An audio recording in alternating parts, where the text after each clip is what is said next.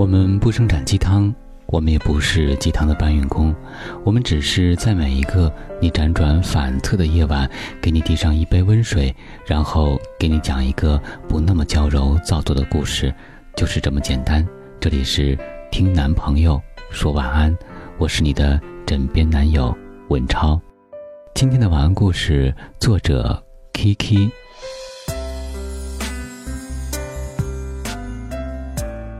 这个世界上有那么一种男人，他们是如同绿茶婊一般的存在。他有事没事儿会陪你聊一会儿，给你道个早安、晚安，偶尔给你发个状态，告诉你自己在哪里做些什么。比如，我在某餐厅吃饭，挺好吃的，下次带你一起来。隔三差五约你去看个电影，喝个咖啡。和你聊过去，聊未来，聊人生，聊理想，然后你慢慢发现，原来你们这么相像，这么契合。可是又经常突然很长一段时间不联系，某一天他会又突然出现，像什么事儿都没发生过，跟以前一样对你。对他来说，你并不是唯一这样的存在。手机里聊骚的姑娘很多，左手一个赞，右手一个评论，想起来就拉出来溜溜，美其名曰“我们是朋友啊”。这样的男人，我们可以亲切地称之为“绿茶婊”。然而，就像男人永远不能分辨出来女人一眼就能看出来的绿茶婊，女孩子们通常也很轻易被绿茶婊。蒙蔽双眼，尤其他们还有暖男的糖衣做伪装。说来也奇怪，是人是表，女生一眼就能分辨，可是换个性别，女生却常常深陷其中。小影就是这么被套路的。他是小影的研究生学长，小影刚入学的时候，对小影百般照顾。刚进入陌生的环境，小影的心理防线也比较低，慢慢的就跟学长走得比较近。学长会提醒小影每天的天气，会提醒她交论文的时间，会道早安、晚安。女孩子最架不住就是对自己好的人了，更不要说每天都陪自己聊天了。学长也不止一次表露过对小影的好感，直到有一天。寝室里几个姑娘卧谈，大家兴致勃勃地在聊开学这两个月的感情。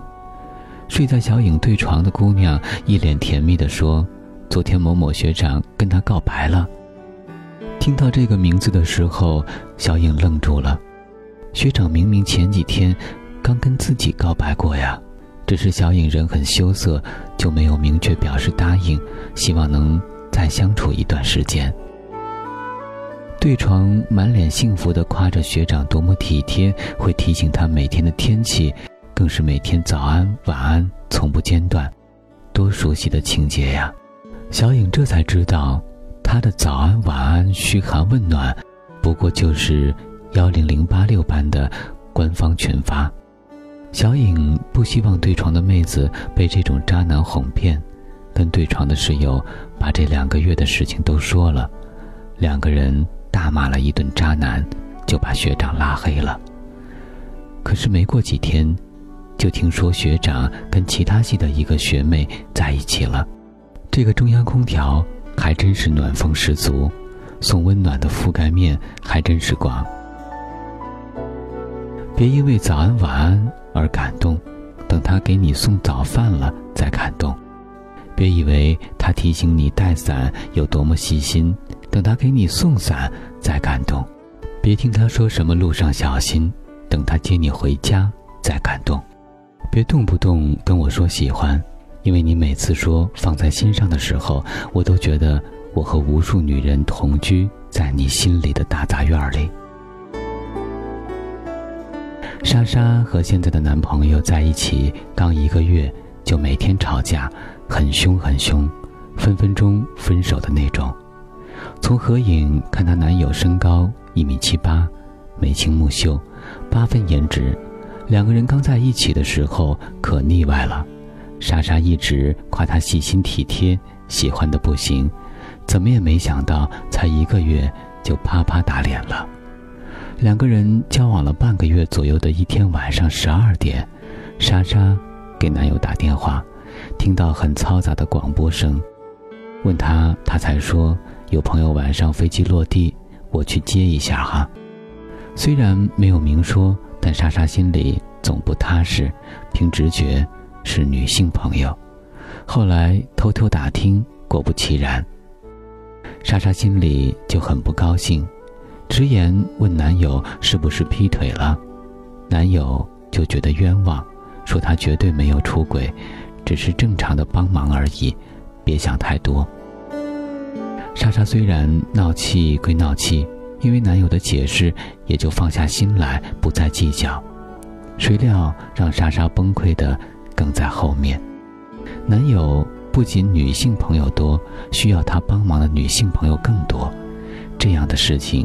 层出不穷，一会儿说有女同事外出旅游，拜托他帮忙到自己家照顾小狗；一会儿有个妹子失恋了，晚上打电话来找男友倾诉，又是陪着唱歌喝酒，又是帮忙送回家。每次男友的理由都是一个，就是给朋友正常的帮忙，没有什么的。可是，在莎莎看来，有了女朋友之后，对别的女生的好，都要有所收敛，不然，就是搞暧昧，就是精神出轨。这样的男生真的好温柔，好体贴呀！要不要顺便帮别人的床也暖了呢？所以，请你记住，如果你对我的好跟别人都一样，那我就不要了。我有感情洁癖。我没有办法跟其他人分享男朋友的温柔和体贴。我要的感情是独一无二，只属于我自己的。你一边说爱我，一边对别人做着一样的事情，那这样的喜欢，我宁可不要。我要的是男朋友，不是暖男，不是中央空调，更不是绿茶婊。我是今晚的主播文超，想要了解更多，可以关注我们的微信公众平台“男朋友 FM Boys FM”。我们在此月色浓妆伴你入眠，晚安，